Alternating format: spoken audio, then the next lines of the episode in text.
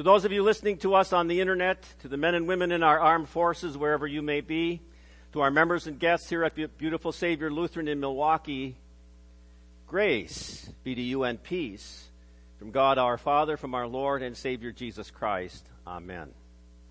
Word of God upon which we base our message this morning on this first Sunday in Lent is um, the second reading for today, St. Paul's letter to the Romans, chapter 10. You heard this read before. I recall just these words. This message is near to you. It's in your mouth and in your heart. This is the message of faith that we spread. So then, whoever calls on the name of the Lord will be saved.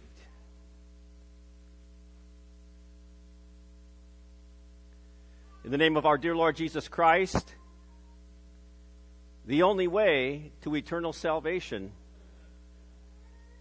my beloved.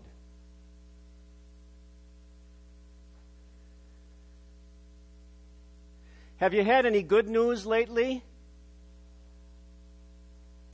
Perhaps you're the person who thought that there was something maybe physically wrong with you. And so you went to the doctor and he put you through a whole battery of tests. And after everything was all done, he said, You're in perfect health. In fact, I think you're going to live a long and prosperous life. That's some pretty good news. Or maybe you're the person who's having a difficult time in school with one particular subject. Maybe science, maybe math, something like that. And you're working really, really hard, but you think that you're failing. And then after the semester is over, you get your report card, and lo and behold, you got a B. That was really good news. Perhaps you were the one that was um, ticketed for speeding. And um, after the police officer wrote out the ticket, upon further investigation, the police officer's uh, radar scope was defective. And so um, you didn't have to pay the ticket, no fine. Or perhaps you were the one whom God blessed with the gift of a healthy grandson just yesterday and everything is very nice and everything is very physically wonderful. And that's some really good news. And so it is that life has a way of providing us with little surprising good messages now and again that make us happy for the moment. But heaven provides us with the best good news that makes us joyful for all eternity. The gospel message that we hear every week is unique in comparison to all the other good news bits that we get around the world. And so that's what we want to talk, talk about today the simple message of the gospel, the unique goodness of the good news. And St. Paul reminds us how near it is to all of us, and what it does for us, and how it's really all over the place. I don't know why it is, but um, years back, a lot of our Lutheran churches uh, had, um, after the name of the church and before Lutheran, it had a little uh, EV. Remember that? Capital EV, period. And I always wondered, what in the world is that, and why did they abbreviate it in the first place? It makes it even more complex or complicated. Actually, it was an abbreviation for evangelical. Would have been beautiful Savior Evangelical Lutheran Church. Evangel is a Greek word that means good news or a good message. So, uh, evangelical is a good news preaching church or a gospel preaching church. You're hearing in the campaigns right now? How everybody's saying, oh, are they going to get the evangelical vote? Well, they're talking about Christians who believe the gospel of Jesus Christ. That's evangelical. Well, just exactly what is the good news that we preach here every Sunday? The good news about Jesus Christ that we find in the Bible is, be, is that because Jesus was punished for us, all of our sins are completely forgiven. So now God looks at all of us as being holy. And whoever believes that good news of declaration of not guilty is guaranteed of eternal life in heaven.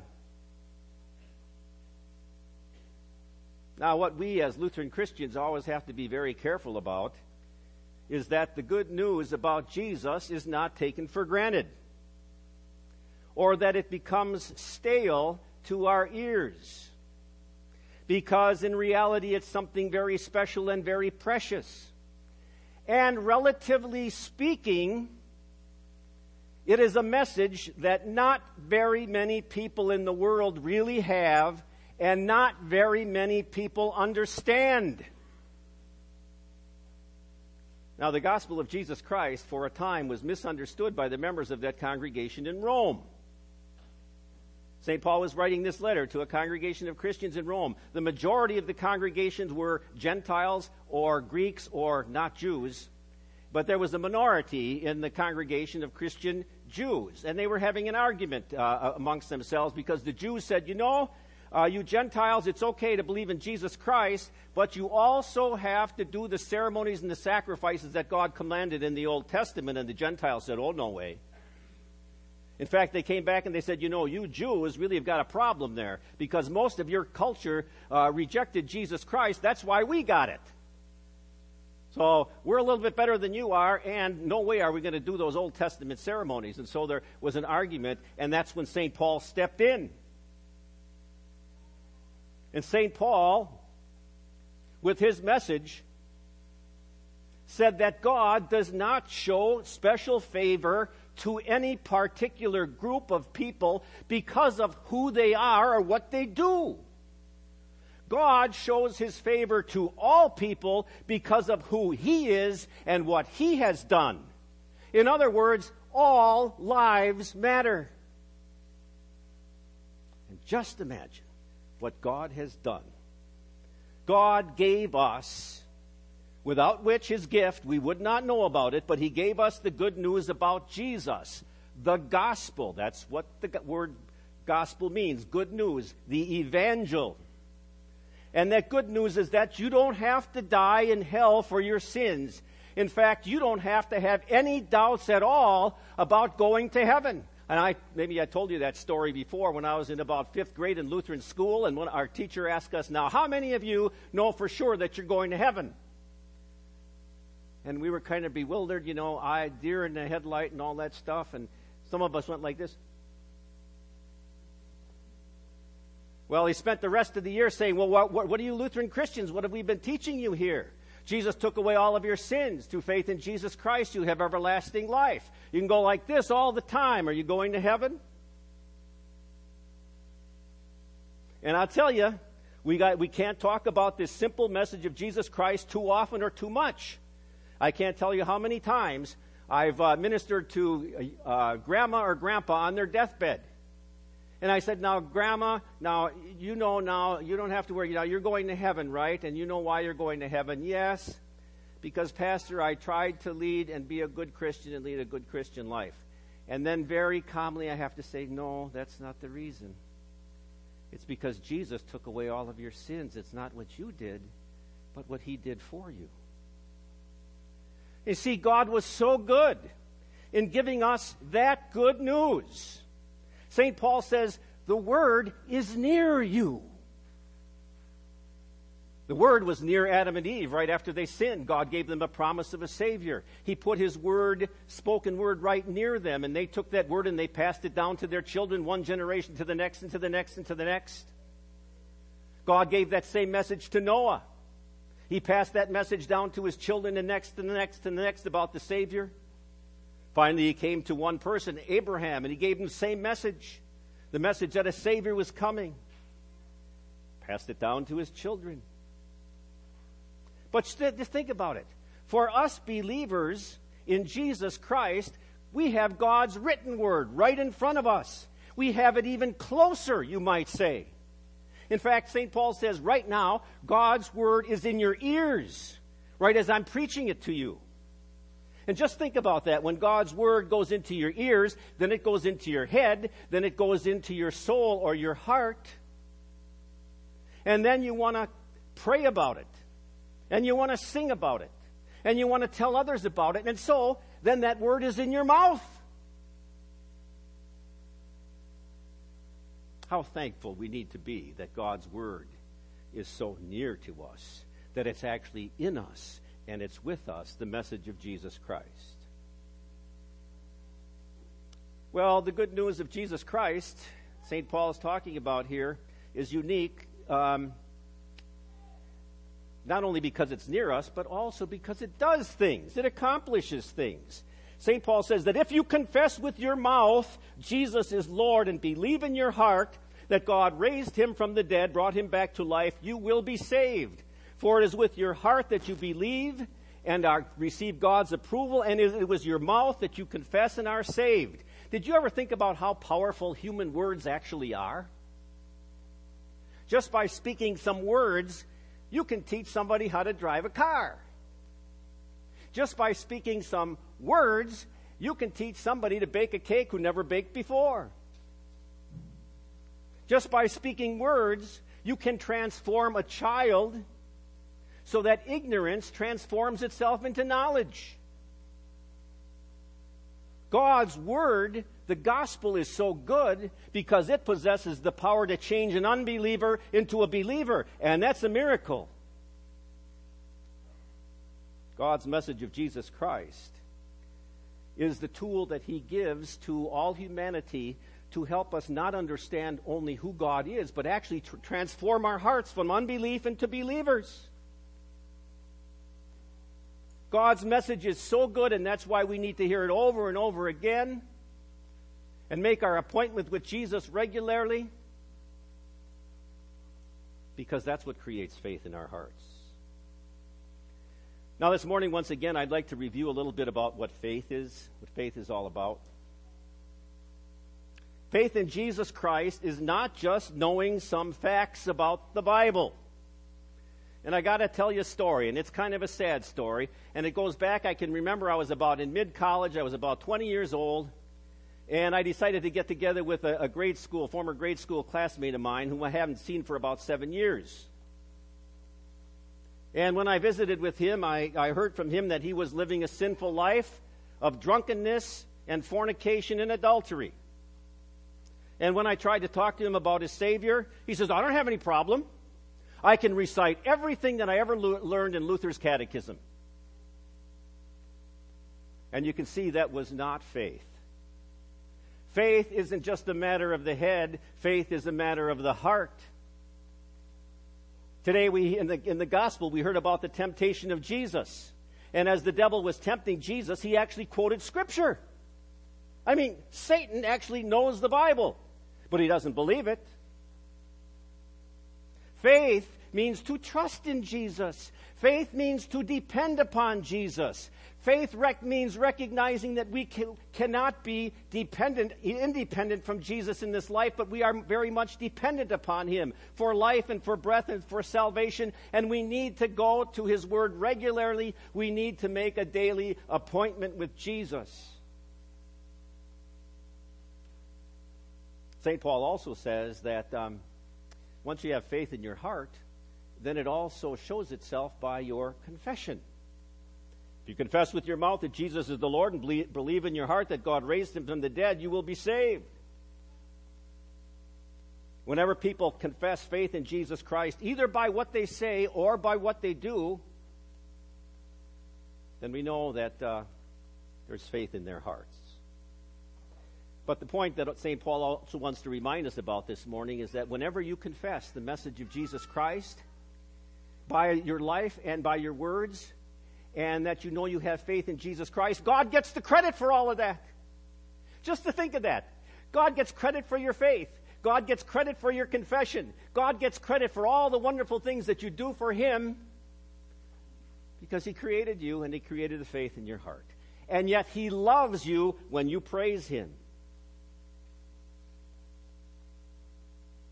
The point that St. Paul wants to emphasize in these words before us this morning is that faith and confession are achievements of the good news that God has given to us, that He blankets the whole world with.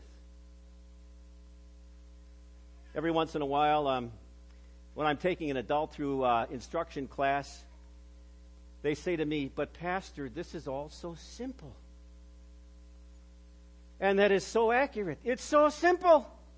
It's so easy. We simply believe and confess, and so we are saved. It's so simple.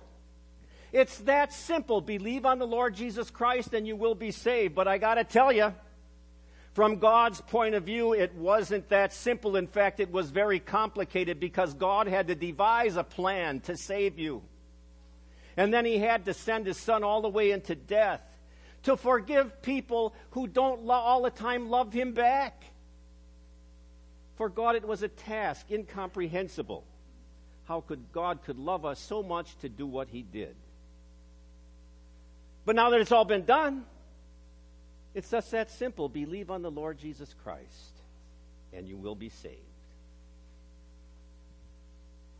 Did you ever have any disappointments in your life? Oh, you bet you do. Uh, your loan fell through, and so you couldn't get the house. Uh, that vacation that you were planning fell through. St. Paul tells us this morning when you're a Christian, you will never be ashamed. You will never have any disappointments, he's saying. And you know when you're really going to recognize that? And I got to say it again because of the birth of my grandson yesterday and how difficult it is for that fetus to go through that birth canal because it really doesn't want to be born. It's nice and cozy there in the womb but it goes down the birth canal, and that's traum- traumatic. And they start crying, but all of a sudden they say, Wow, this is a whole new experience. And when it comes time for you and me to face our Lord on our deathbed, it's going to be like going through the birth canal to eternal life, and we don't necessarily want to go. And it's traumatic to die. But God says you will not be disappointed because you're going to wake up in heaven forever to see beauties that you can't even describe. God's grace through the message of the good news is inexhaustible. No matter how many sinners call upon Jesus for mercy, He hears. No matter how great their sin, God's grace is always greater. All people are saved in the exact same way, no matter who they are, saved by God's grace through faith in Jesus Christ. So, have you had any good news lately? You can usually tell, you know, when somebody uh, has heard some good news. They usually want to tell somebody about it. They say, hey, did you hear what happened to me? Got the new house. Hey, we got the loan. And they usually say it with a smile on their face. Hey, did you hear? The doc gave me a clean bill of health. So, how do you react when you hear the greatest news on earth that a person can really know for sure what happens after the grave. A person can really know for sure that God loves him. A person can really know for sure that they are forgiven and saved. Hey, that's really great. I have to tell somebody about it. May the unique goodness of the good news of Jesus Christ for you and for me always be exciting and exhilarating and motivating. After all, consider the message of Jesus. How good God is to place that word so near us, so that it creates faith in our hearts and confession with our mouths. How good the good news is. And whoever accepts it will be saved. God granted for Jesus' sake. Amen. Please stand. The peace of God, which passes all understanding, shall keep your hearts and minds through faith in Christ Jesus. Amen. We confess our faith in the words of the Apostles' Creed. I believe in God the Father Almighty, maker of heaven and earth, and in Jesus Christ, his only Son, our Lord who was conceived by the Holy Spirit, born of the Virgin Mary, suffered under Pontius Pilate, was crucified, died, and was buried. He descended into hell. The third day he rose again from the dead.